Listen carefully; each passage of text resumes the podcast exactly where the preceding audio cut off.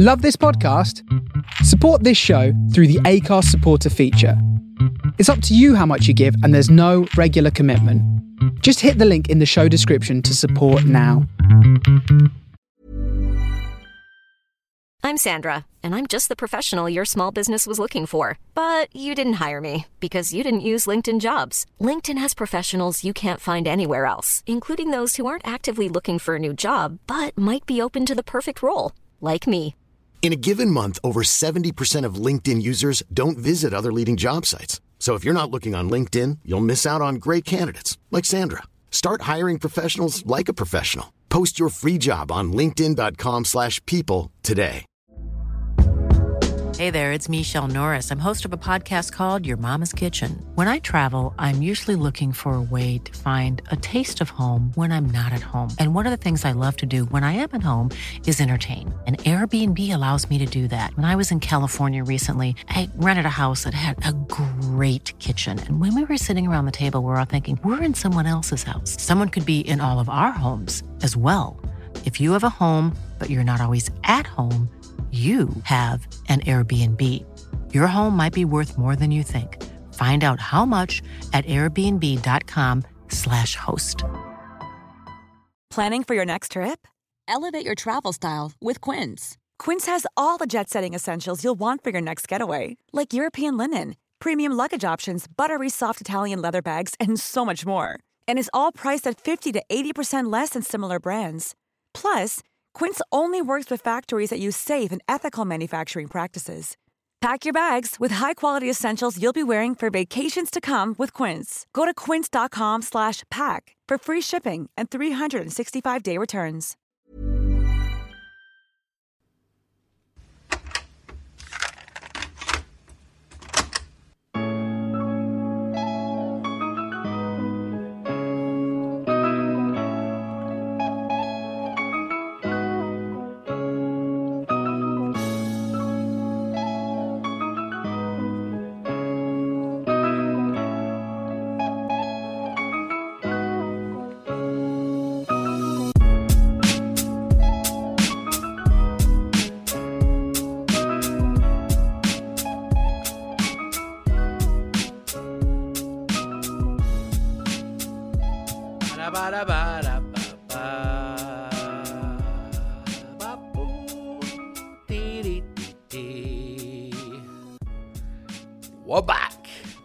Is the Scott Gibson Show. I am Scott Gibson.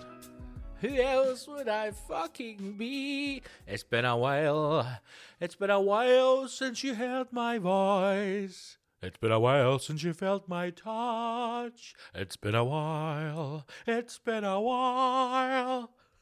We're back. I was going to say we're back and we're refreshed, but we are far from refreshed. We are, uh, we're stressed our fucking box. And I don't know why. I don't know why we're stressed. We have food in our bellies, we have money in our pockets. But we're stressed, man. You know? Every day is another party gonna come out. Now they've got photographs of him. He's got, he's got tinsel round his head. Tinsel round his fucking neck. And still he says, it's no a party. We've got professional athletes fucking judo kicking cats. Let's just let's just address this. Let's just come out of the early rant to address this. I mean, I mean I've not even got Kurt Zouma on my notes. You know, I've even got notes for this episode. The notes are Joe Rogan and uh, casinos. We're going to get into that in a minute. But let's address Kurt Zouma. If you don't know who he is, he is uh, the ambassador um, from Senegal to America. And uh, he's not, he's a professional football player who plays for West Ham United in Englandshire. Now, I haven't seen the video. Um,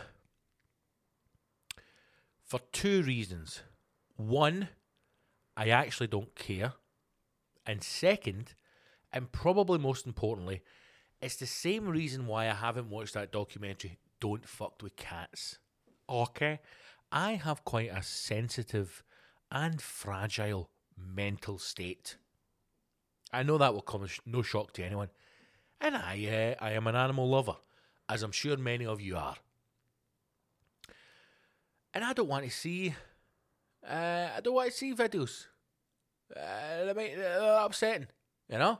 I'll let other people watch them for me. No, I'm. I, there's part of me that's, uh, you know, a little interested. I want to see his technique because I'm going to be honest with you.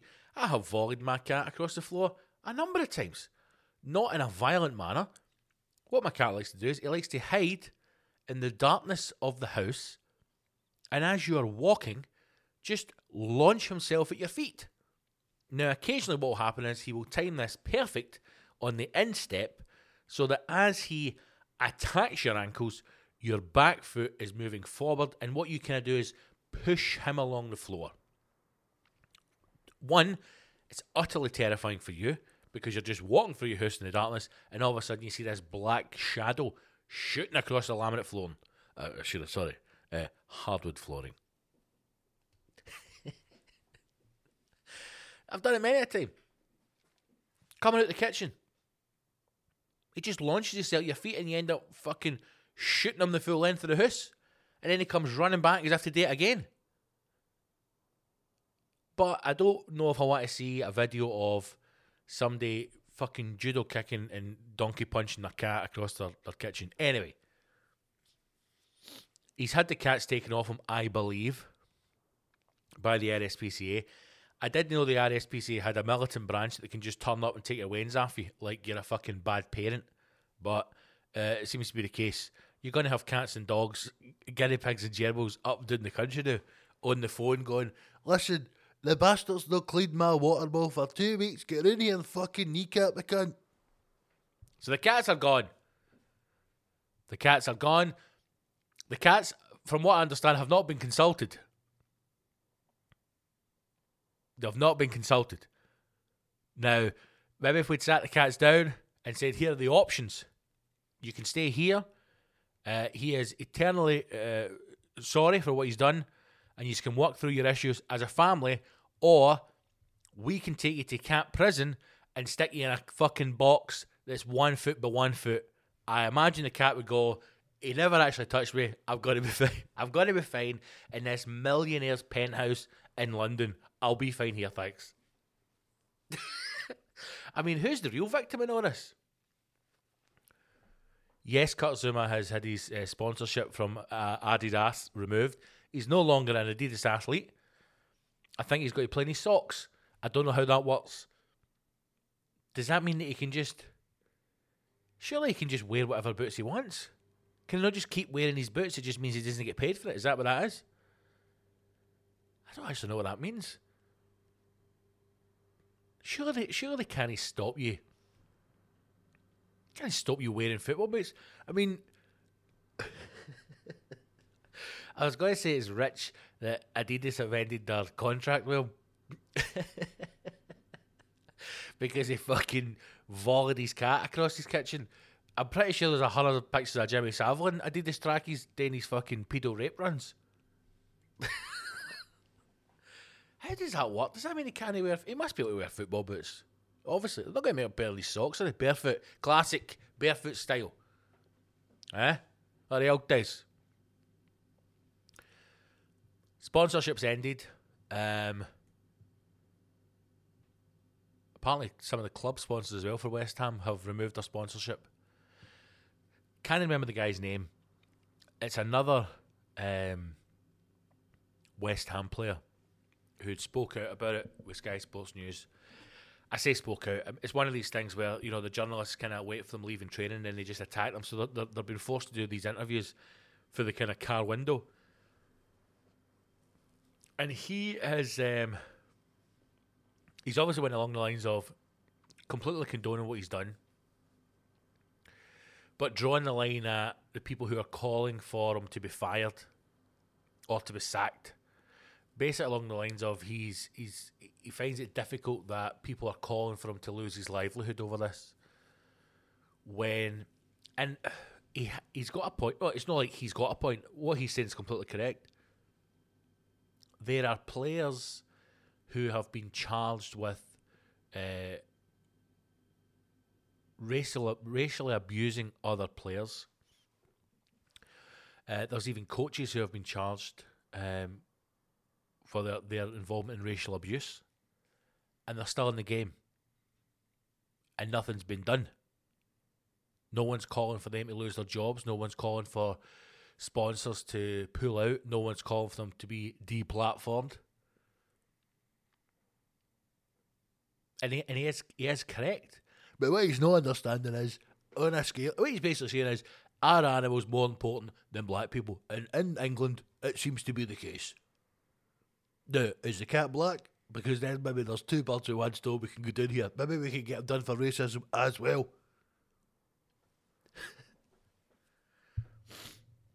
I mean, we joke about these matters, but they're bloody serious, you know. Poor cat.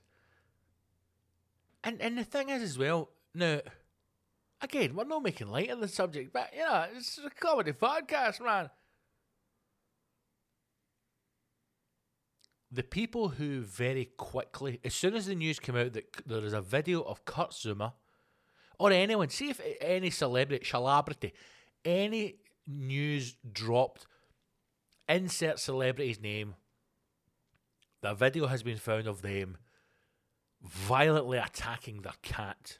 Now, if you don't own a cat, right? If you're not a cat owner, if you've never grown up with cats, if you've never had a cat, if you've never gone out with someone who has a cat, if you've never been around cats, your first instinct will be absolute shock and horror. Okay? Imagine your favourite celebrity, the person who you love the most, whoever they are, a news story is it comes out that they have violently attacked their cat. If you are not a cat owner, you will be shocked and disgusted by it. The other side of that coin is if that same news story comes out and you have a cat, have owned a cat, have grown up with a cat, have spent any time around a cat, your first question will be, What has the cat done? that cat must have done something. That cat must have pushed him to the limit. I've got a cat. I've got a cat. I've got a cat. And let me tell you, I love him.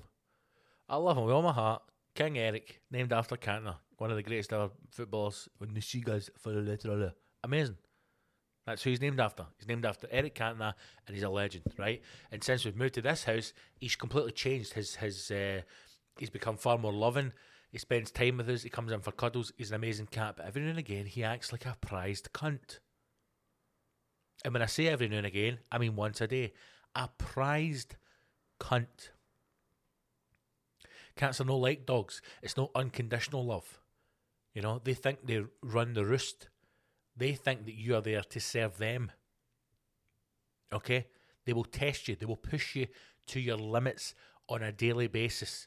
And every now and again, sometimes you snap and you fucking judo chop one in the back of the neck, drop it to the kitchen floor, and volley it off the wall in front of your lanes. That's what I'm saying. Katsu, my man. How did they get the video? You know? I mean, that's my question. Let me just make it clear what he's done is shocking and terrible and disgusting. You know? Now, if it was to a dog, and then I got a march to fucking West Ham and set fire to the place, but it's a cat, so there's you know, there's questions need to be asked. Has anyone questioned the cat?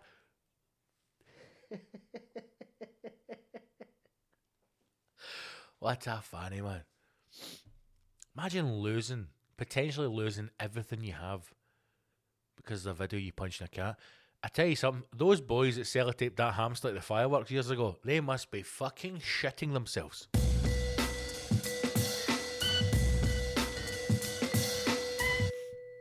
I um, did the hashtag live show at the weekend on Sunday, and it was wild. It's the first time, it's probably the first time at actual hashtag that I have been completely drunk. And um, I think it's the first time I've gig drunk for a long, long time. I was in a, I was in a wreck state. I was all excited. I was getting too giddy, and I drank far too much prosecco before we even started the show. And then, uh, and then it went downhill from there. I have to say thank you to everybody who came along. Um, it was it was a great day. I think we've always been. I've always been nervous with the hashtag shows because I just want them to be a good afternoon, and it's a it's a four hour long show, which if you've never been, it sounds mental, to think that a, a show lasts for four hours, but it does.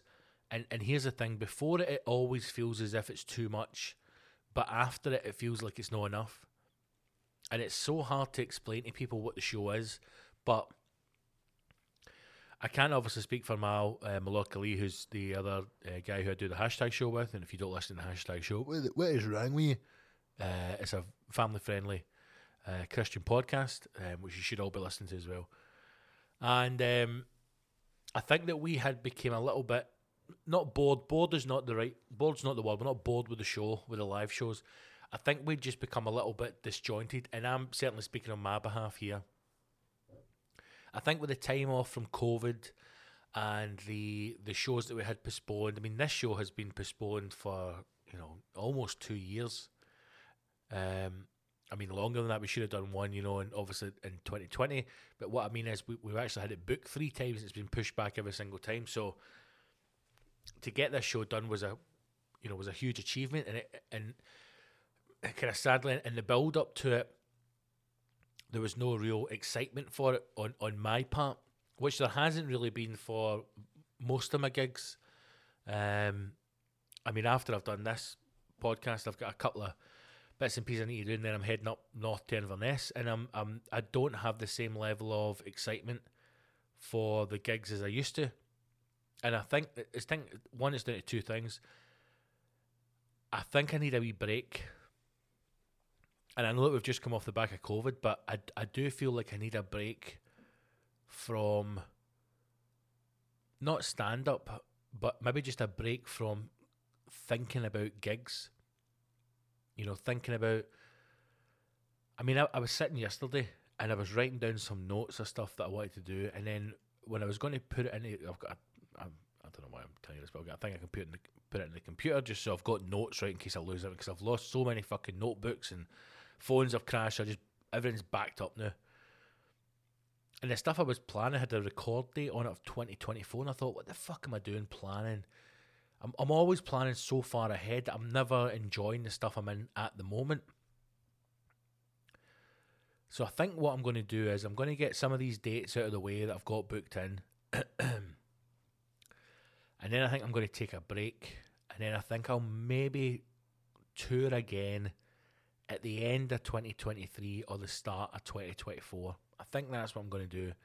And I think I'm probably going to take the rest of this year and all of next year and just focus on the podcast. Uh, I want to I want to build this up to something that I can be, you know, proud of and something that you enjoy listening to and watching. That's the big thing for me. And right now, I I just don't have the time to dedicate to building a studio to getting this together, and I'm frustrated by it. So I think that's going to happen. Uh, I've actually got a couple of questions here as well, which we'll, we'll do now from the absolute fucking rascal legends because it's kind of interesting that all of them have done the exact same. So, big shout out to Andrew, Barry, and Andy Ward. Uh, Andy Ward and Barry coming along to hashtag show as well. Um, all of you have asked questions about gigging. Um, Andrew, will you be doing the Fringe this year? Andy Ward, more gigs uh, to go up after May, or will that be it to the Fringe? Are you doing the Fringe? And Andy's asked, do you think it'll be the same again? Size, duration, venues?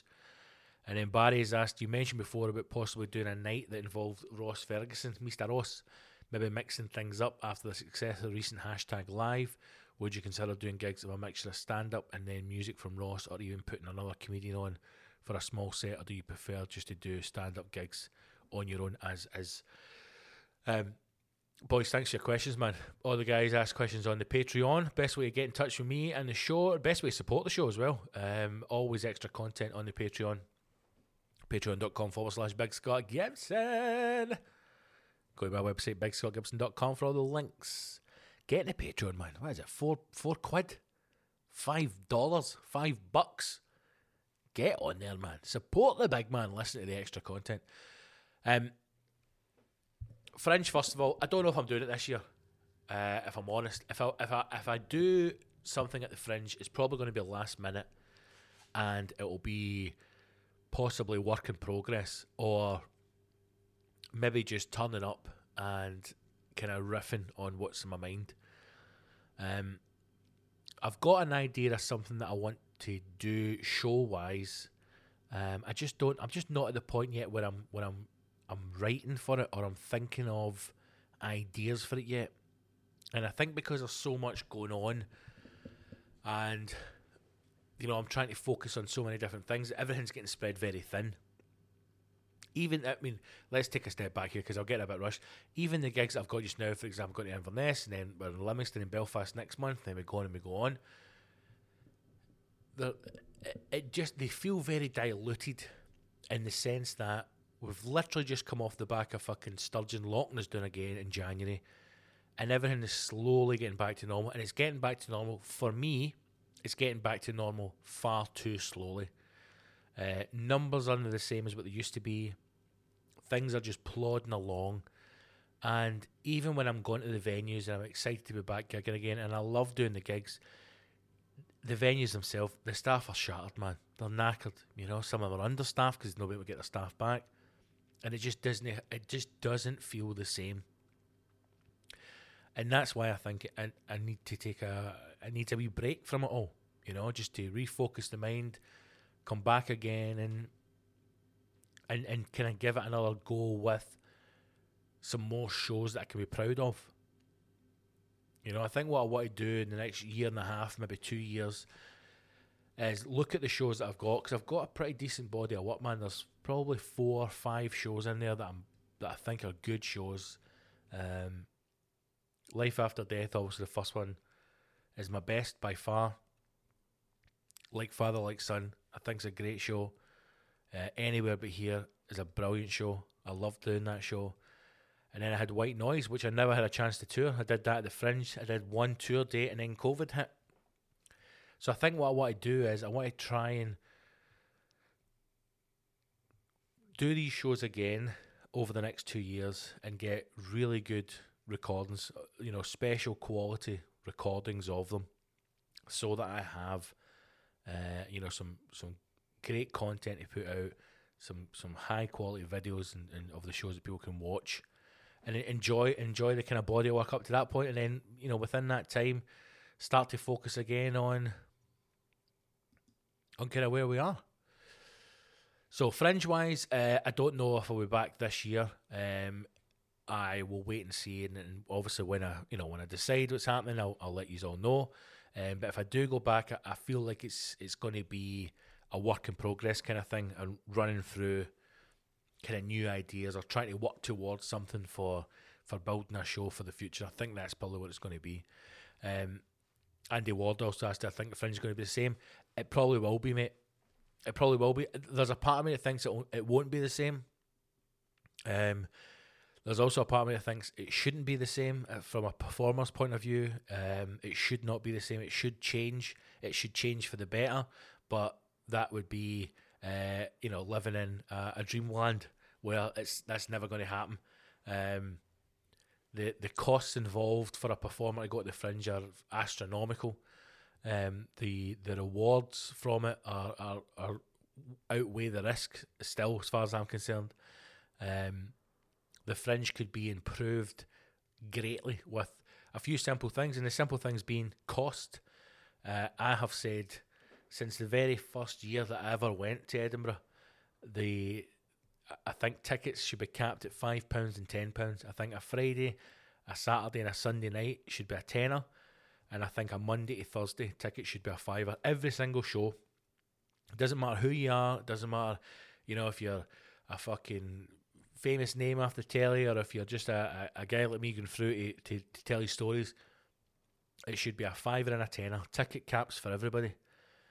Uh, but to do that, venues would have to drop the prices of the rooms because comedians have to pay for a room. Every time you go and see a comic in a room, they have to pay for it.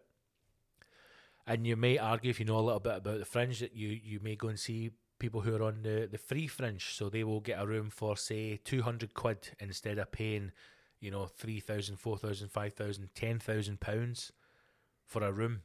So there's a, a variant there. But those who are on the free festival will be paying rent. They'll be paying for advertising.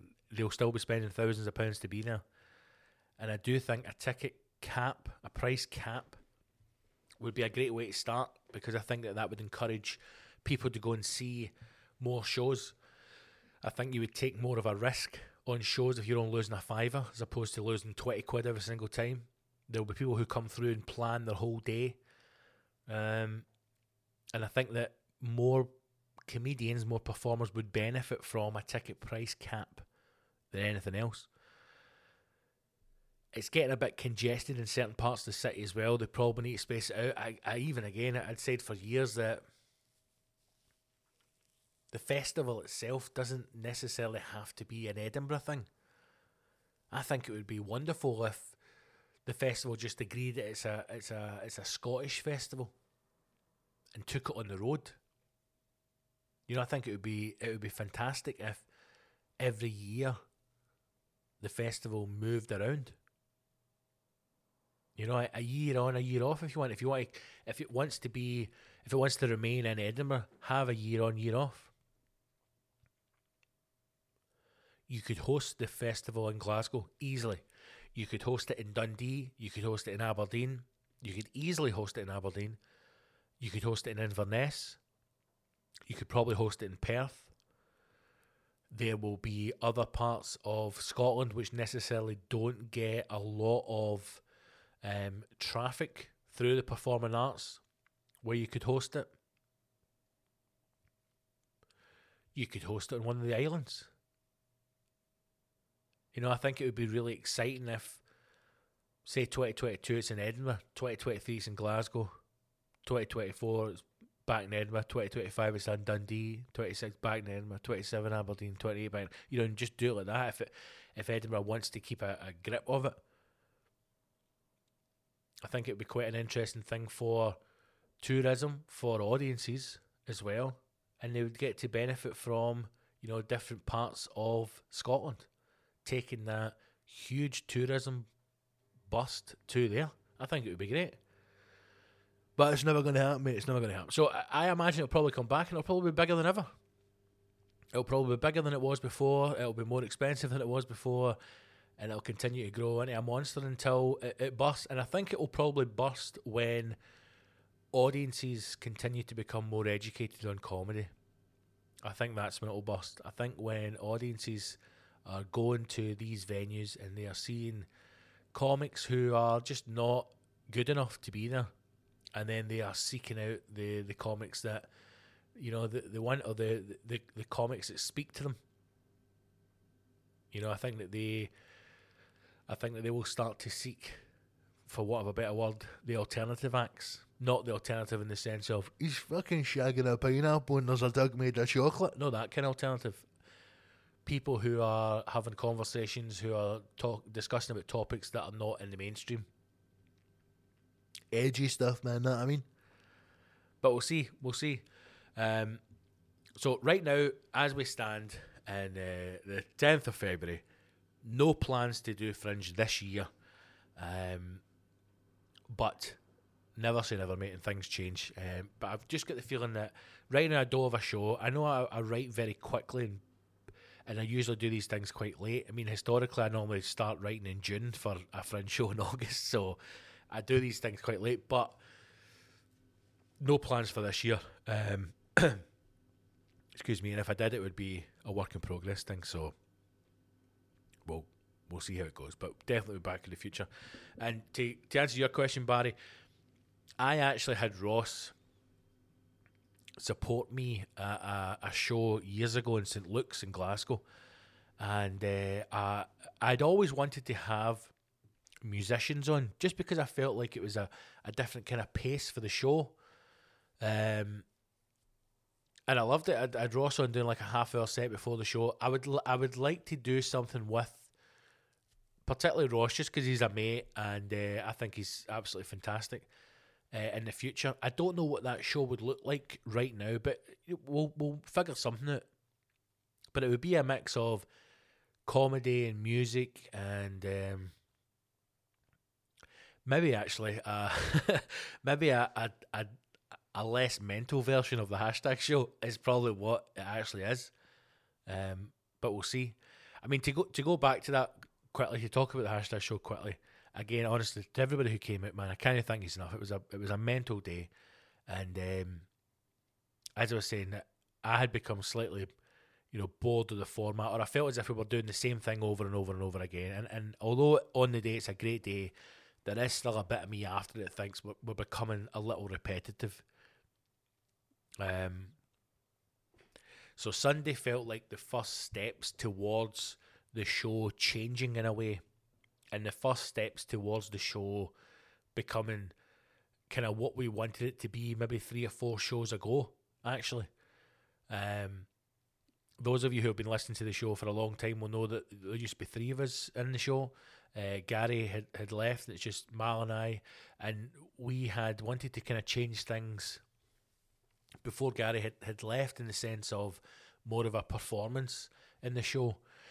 And I think we've got into a wee bit of a rut of just kind of being a bit repetitive and turning the same stuff out. So this is the first thing that we've ever actually done some sketches, and it was it was kind of dipping your toe in the water, if you like, to see how they went. I thought they went very well. I don't know people there that maybe think otherwise, but th- those that kind of gave us enough confidence to think that it can work, and now those ideas just need a little bit of more work behind them to get them to be to something a little bit better, if that makes sense.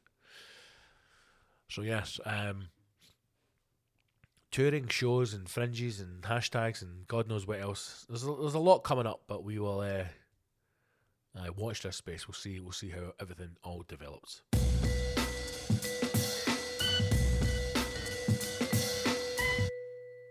Right, let's talk about Joe Rogan. Let's talk about Joe. I don't I don't really know where to start with this. And I'm starting around the 30 minute mark because I don't know how many rabbit holes we're going to disappear during this rant. Um, right, let's start at the beginning. So, unless you live in a cave, you will be aware of the ongoing and continued controversy that surrounds Joe Rogan and his podcast, The Joe Rogan Experience. This has all kind of came to a head in the last couple of weeks, certainly, when uh, the musician Neil Young has uh, requested that either Spotify remove Joe Rogan's podcast, The Joe Rogan Experience, or that they he will remove himself from uh, Spotify this uh, remove music from Spotify. Sorry, this is all came off the back of allegations of misleading and misinformation that's been spread on the Joe Rogan podcast uh, by certain guests who he has he has had on with relation to COVID and COVID nineteen and the vaccines. You'll also have heard that there was a, a letter signed by 270 scientists they were sent in asking for the episodes to be removed or something to be done about the spread of misinformation. So let's take all of that step by step. Let's take the first of all the, the letter that was penned by 270 scientists, and let's just say for a fact, we already know this, that the 270 people who signed the letter were not in fact all of them scientists or medical professionals. Apparently there's a lot of vets on there and pediatricians. Now, I know that we're obviously in the con- controversial times with Kurt Zouma and his little cat, but I don't think that we probably want to be taking information or any opinions from vets. I, I think that I will, the day I start taking medical advice or information from somebody who charges £65 just to look at a dog's asshole is the day I die a slow and painful death. So let's just put that to bed now. This seems to be another media spin, the 270 scientists. The, the thing that's getting me the most as well is that this mis- misinformation that's apparently been spread on it, right? Because we'll get to the guests in a minute. The, the podcast only exists on Spotify. This was the whole point of the fucking $100 million deal. Taking Joe Rogan off every single other platform no, the, the episodes no longer exist on YouTube. You can't get them on Apple Podcasts. The only place that you can listen to the Joe Rogan Experience podcast is on Spotify. That's it. Nowhere else on the planet can you listen to it other than Spotify. It's not played in the news. It's not played into your home. It's not like the fucking YouTube the U2 album that just appears on your phone. You physically have to go, search it out, and listen to it. So I, I, I am struggling to understand the spread of the spread of misinformation. Now here's the thing: the three guests who are being cited for it, the three, um, and they are medical professionals. All three of them, interestingly enough, have been removed from the scientific community because of their views. Now, I have listened to all three of those episodes, and let me just say, they are fucking boring. They are fucking boring. It is a lot of medical jargon. It is a lot of medical speak. But I have listened to them. I wonder how many people who are commenting on this current situation have actually listened to them. I wonder if Neil Young has listened to them. I wonder if Joni Mitchell has listened to them. I, I try even to talk about my missus. She hates Joe Rogan. Fucking can't stand him. Never listened to the episodes. I, I was listening to one driving back last night, and the guy is on, and he's some expert. I don't even know. His term is he's so fucking intelligent. He can basically look at bits of ice and platonic plates and tell you how old the the fucking Earth is. The guy's a genius, and he's talking about how he doesn't think that the city of the lost city of Atlantis is real. But if it was real, this is probably where it would be, and this is the time it happened. And I'm fucking blown away by this. And I try to explain it last night. It says there was a guy on Rogan's podcast, and he's talking about lost city of Atlantis. I don't know why you're listening to that shit. He's a fucking monster. Having never listened. This is probably the problem that we're in. That we are that we are all passing judgment on everybody by third party information. So the three episodes, what I took from the them is that none of these people are saying not to be vaccinated. That's the first interesting part. In fact, all of them, all of the men are vaccinated. They are not saying you shouldn't get the vaccine. The point being is that there are other forms of treatment and ways to handle COVID 19. The three of them, their arguments being that there are other forms of treatment. This ivermectin is the one that seems to keep coming up and keep coming up.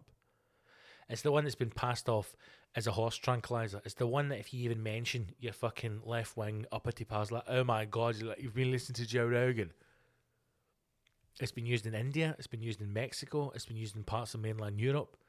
It is a, from what I can understand, again from these men who are educated men in their field, it's a valid response to treatment. Some of the points that are raised in it are very interesting. Some of the points that are raised in it, I would say, would develop another discussion on their own.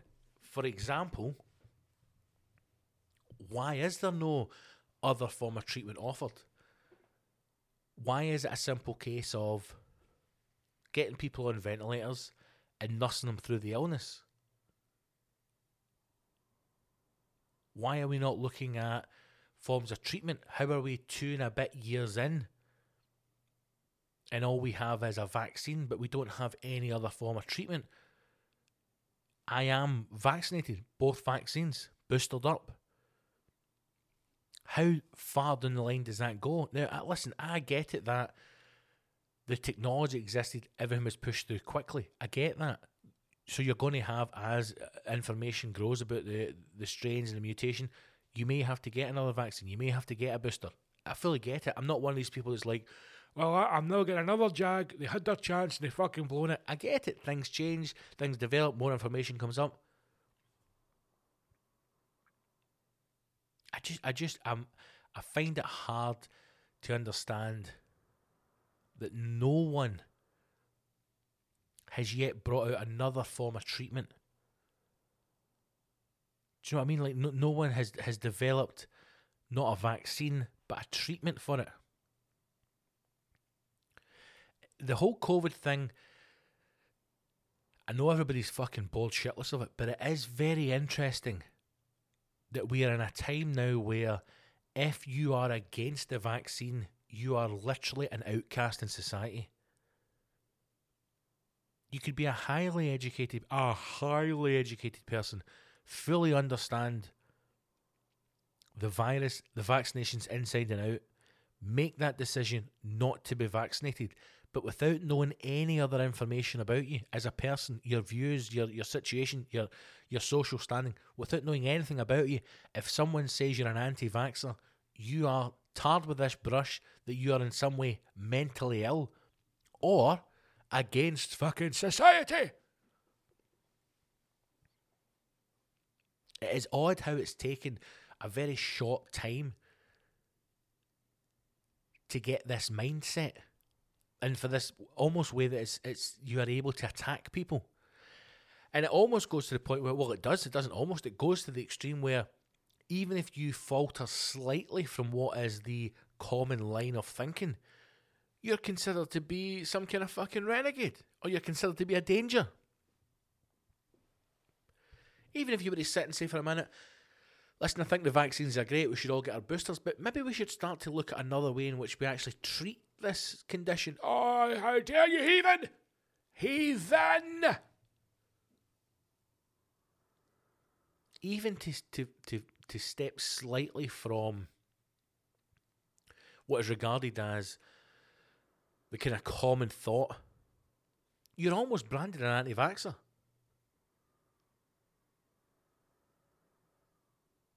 I, I find all this Joe Rogan stuff utterly fascinating because, like I said, I've, I've listened to the so-called controversial guests, and as far as I'm concerned, none of them are controversial at all.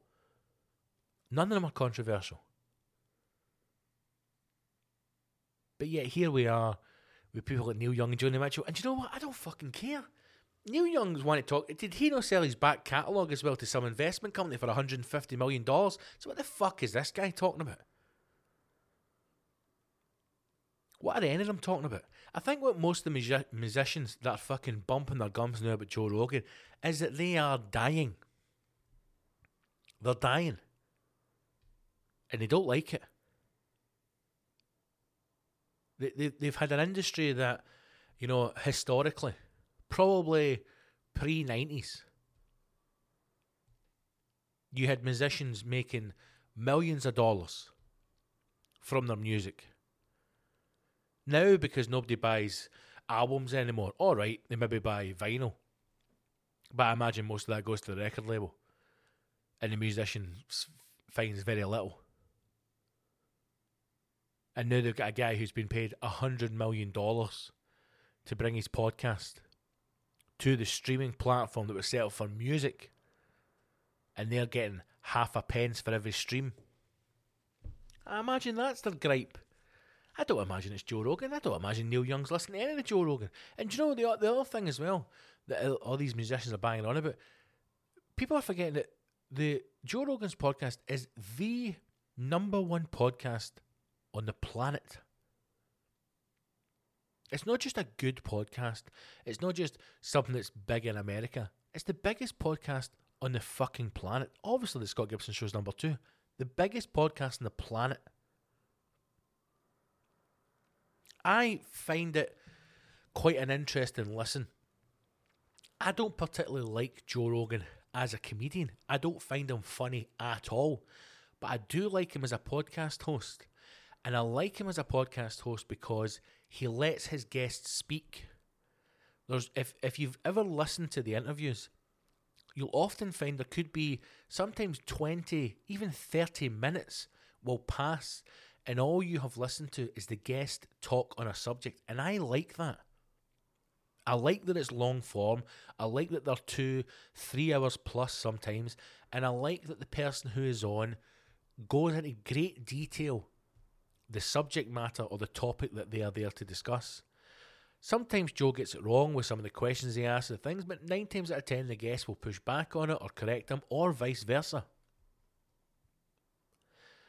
The other thing I'll say about these controversial guests as well is I did find it quite interesting that each of them, on the three separate occasions, a point was made that someone had been asked to come and debate them on a number of occasions with regarding their view, and to that point, up to the point of recording, no one was willing to take them up on that offer.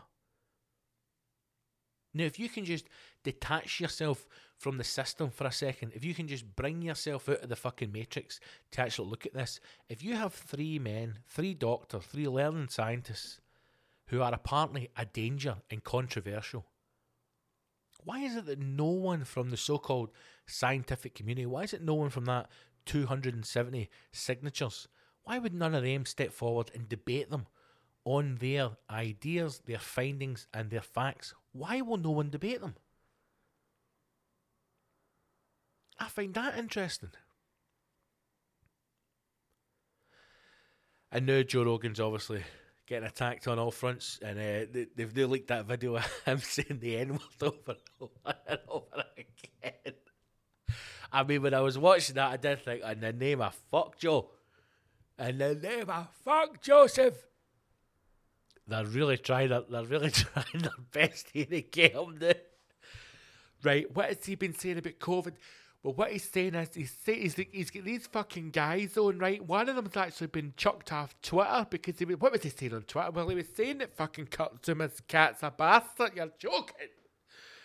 No, he said that Kurt Zouma's cat is a bastard, right? But you know what else he also said? He also said that his fucking study group they've been working on treatment down in Florida with ivermectin, right? And they had like a 97% success rate. And he said, this is what he said, what did he say, Sandra? He said, the bastard, the bastard says that, see if you get to the point where you're actually put on a ventilator because of COVID 19, the damage that that can cause to your lungs long term is fucking irreplaceable at that point. So, what he's trying to suggest is that they should look into some kind of treatment so that when you actually contract the virus, there's like a tablet or some kind of medication you can take at that point of testing positive so that you don't develop further symptoms. I mean, that's fucking shocking to be saying shocking.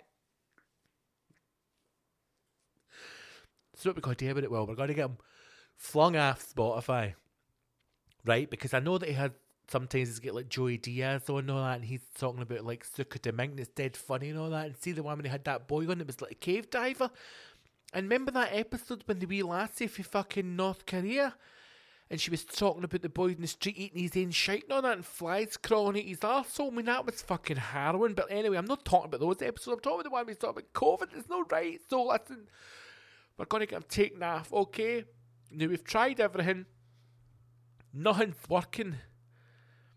So now what we're going to do is we're going to release this video him saying the N word over and over again, and hopefully that should be it because you know they can't handle racism over there. I wonder who it was that put that video together, and I wonder if they got to 10 times. I wonder if they got to him saying the N word 10 times and went, fucking hell, he's dead. He's buried. He's dead and buried. Jesus Christ, that's enough. And he went, well, there's another. There's another forty thousand hours of tape off. I mean, surely he keep, surely he keep saying the N word over and over again? Let's just listen to it anyway, and then they end up, they end up with like a fucking twenty video. They must have been going, how many times does this guy say the N word? Oh man, it's a it's a it's a difficult situation. But then again, that that's still not going to be enough to stop him. I, I, I don't know how many times people have tried to cancel Joe Rogan, and I, I just, I, honestly, I find it all fascinating because I, I don't believe that he is out with an agenda. I really don't, and I know that some people do. I know a lot of people do. But then ask yourself, what is his agenda? What is he trying to achieve? I generally think the man is just trying to have to make a podcast. I think he's just trying to have interesting discussions with interesting people, and that's it.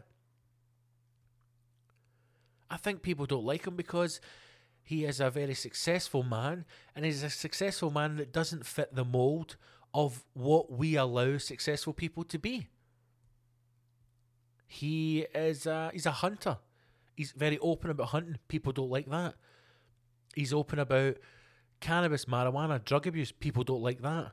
He's got some what people may say old fashioned views. I necessarily don't think that he has in a lot of occasions, but people don't like that either.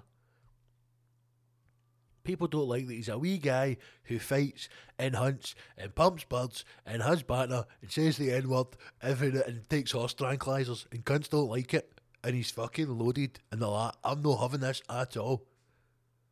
I've also seen videos of him doing those fucking leg kicks into machines. I tell you something, I'd be watching my mouth if I was you and Joe Rogan, man. Because if see if you get one of them, whack whack in the back of the legs, Jesus, that's gonna sting. I'm sure Neil Young's alright with his 150 million that he got selling off his back catalogue. Um, and then obviously demanding his music to be removed, only to find out he doesn't actually own the music and he's got to go begging to Warner to see if Warner will uh, do him a favour and take it off. Yeah, listen, guys, Neil Young here. Any chance getting my music? Look, I know I've went. I'm not. I'm not normally on Twitter, right? My daughter set me up an account, and I was like, "Who the fuck's this Joe Rogan? Can't man, I don't even like elk." Anyway, any chance I uh, take my music off. Now, I know I sold it to that fucking investment fund for $150 million, and technically I don't own the rights to any of my music, but any chance you can just take it right off Spotify for us as a personal favour. What was that? Go fuck myself? Okay, understand, not a problem. Joni, Neil, uh, Joni, they'll not take my music off because apparently I don't actually own my music because I sold it to an investment fund for 150 million. I'm now building uh, affordable housing outside New York, actually driving up housing prices so that young people and families can't go in the housing market inside New York and the greater New York area, forcing them further and further from their homes and where they grew up. But anyway, 150 million in my bank, so I can't get my music off. Any chance you can get your fucking mad shite wank music off, Joni? Come on, what? Go fuck myself. Okay, Joni. So who knows what will happen? Well, I know what will happen. He'll keep doing it. He'll keep going. Eventually, COVID will die down, and people will forget all about this. You can't fucking cancel Joe Rogan, man. It can't be done. You've probably got to ask yourself actually, what would he have to do to get, to get cancelled? Rogan is kind of like Trump now. Remember when Trump said he could shoot somebody in like Times Square and nothing would happen to him? That's that's probably the level of fame that Rogan's got to now. It is mad to think like what the, like it has become the biggest show on or the biggest podcast on the planet, and I do think that is down to the guest. I think that it's because he has people on that no one else really has on. He has opinions and views that people don't have on. He, in an odd way, the world would the world would be a better place if we all listened to the Joe Rogan podcast. And the people, if you know people who are like, I fucking can't stand Joe Rogan his podcast, it's awful. Just ask them why, and they'll probably very quickly be unable to explain why. The, the guests that are on it, I always find the guests on it are quite interesting. I, I usually listen to some of the comics that are on it if, if, I like them, and I'll try and drop in and out of the ones that I, I think might be quite interesting subject matters like I've said before, the guy who was on talking about ancient Egypt, man, it fucking blew my mind. And I would never have heard that conversation anywhere else. You know, the, the, the guy who I started listening to now is a fucking four hour episode, so I'll get to it eventually. But like I said, the guy who I was listening to last night, he's talking about the age of, of Earth, the, the beginning of, of uh, timestamps for, for, for dating things. He's talking about the, the shift in the planes, this uh, he's talking about the ice age and the, and the, the, vastness of the ice age, how, how quickly part of the ice melted over time. And he's getting all these different details and how they think it must have been an asteroid or, or something crashed from it or from space because there was no way that it could have generated so much power or heat or energy to melt such a large bit of ice so quickly. Then he goes on to talk about the lost city of Atlantis and how it's dated to this bit, and here's how we can date it back. And he references this and references that. And if it was going to be somewhere, it's probably off the coast of Nova Scotia. And you're like, what the fuck is this guy talking about? And it's interesting, it's fascinating.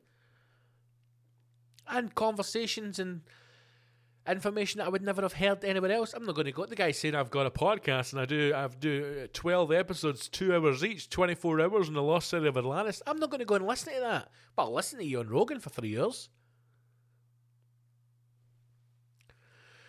Who knows, man?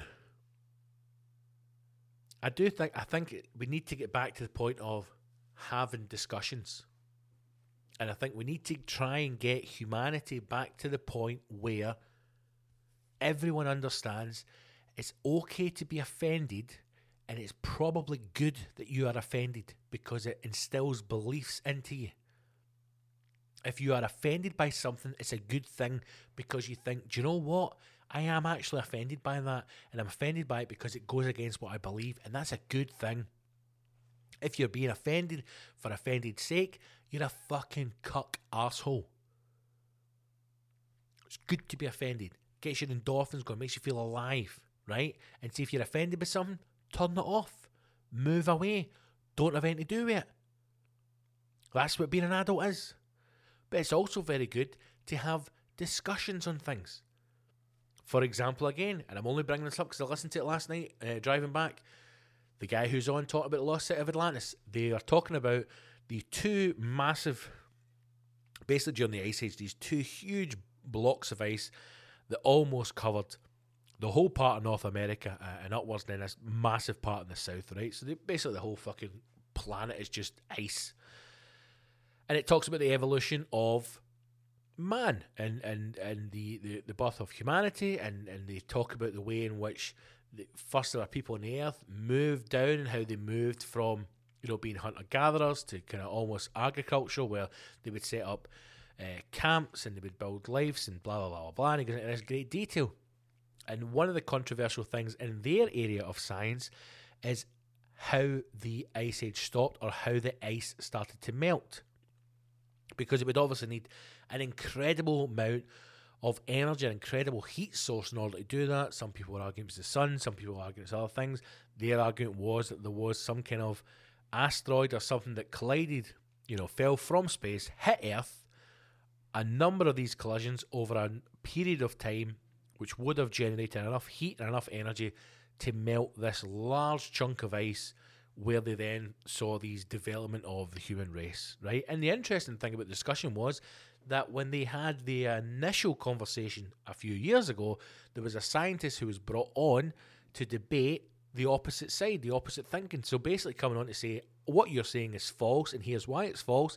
And then during that conversation, the the guy who's there to oppose them actually comes round to there where. I absolutely just shat myself with a dog barked to me. I had, to, I had to stop for a second because I actually, my soul my soul left my body there. I was in I was in full flow about some guy changing his mind and how it's important that we should actually start to listen to people with an opposite view for ours because we can learn from it and maybe on, on a number of occasions you might actually, actually change your way of thinking and now he just barked because I think the postman was outside and I fucking shot myself. My soul left my body and in that moment I understood why Kurt Zouma kicked his cat.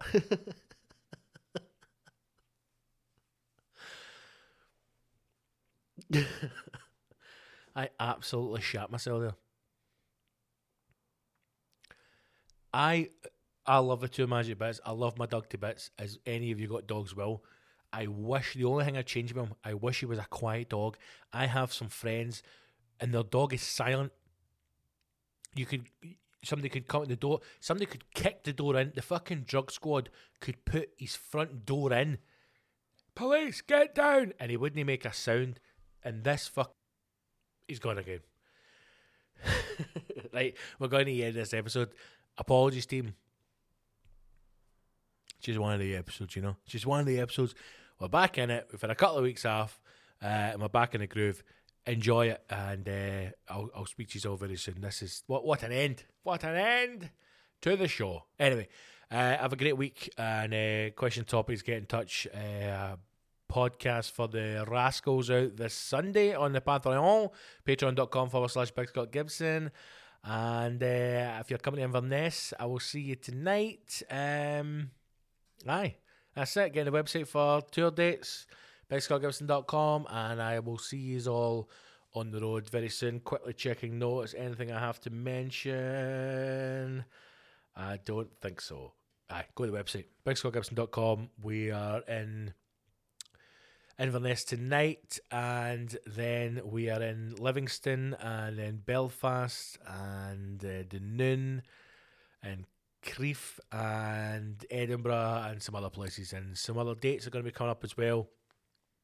So get on the website and check them out, and I'll see you on the road uh, very, very, very soon. Uh, so you go one odd episode, one odd episode, man. It's just good to be back to recording, and again. Another example of why we have to get a studio built. Probably, if I'm being honest, it isn't going to work in the house this time. We're going to have to get an actual studio in a location somewhere that we can go to and be away from everybody. No howling dogs, no judging partners, just away so there's no distraction and no noise, and we can record the podcast. Just locked away in a soundproof prison and broadcast the rants on a on a on, a daily a daily basis is too much on a weekly basis to the uh, to the masses. Anyway, enjoy it. Take care of yourselves.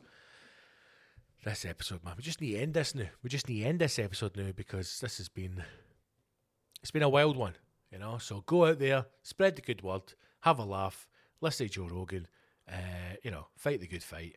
Don't say the N word. Don't kick your cat, and uh, you know, be safe, right? If you are going to have a square go with any of your pets, don't film it. All right, don't film it, uh, or pick a pet no one cares about. Right? If you if you know you're an aggressive person, you know, buy something a, a goldfish, uh, a stick insect, get a get a pet moth. If there was a video of uh, Kurt Zouma goal kicking a pet moth, nobody would care. So just bear that in mind. All right. Uh, all the best. Do. We're ending this. We're ending this. Do. What a weird episode. That's the last two episodes have been odd. Gibbo, give yourself a shake, big man, and come back stronger next time. Okay? Good. I'm glad we had this chat. Take care. Stay safe. Wash your hands and your asshole. Get a booster. See you soon. Onwards.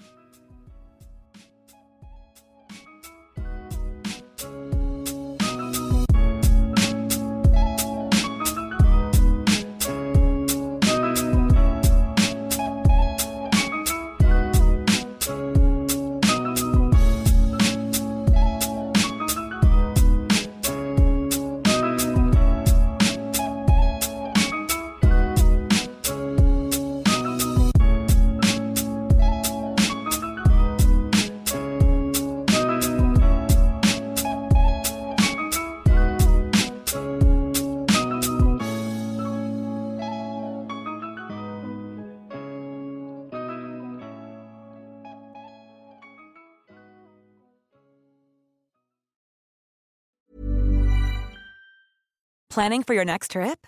Elevate your travel style with Quince. Quince has all the jet setting essentials you'll want for your next getaway, like European linen, premium luggage options, buttery soft Italian leather bags, and so much more. And is all priced at 50 to 80% less than similar brands. Plus, Quince only works with factories that use safe and ethical manufacturing practices. Pack your bags with high-quality essentials you'll be wearing for vacations to come with Quince. Go to quince.com slash pack for free shipping and 365-day returns.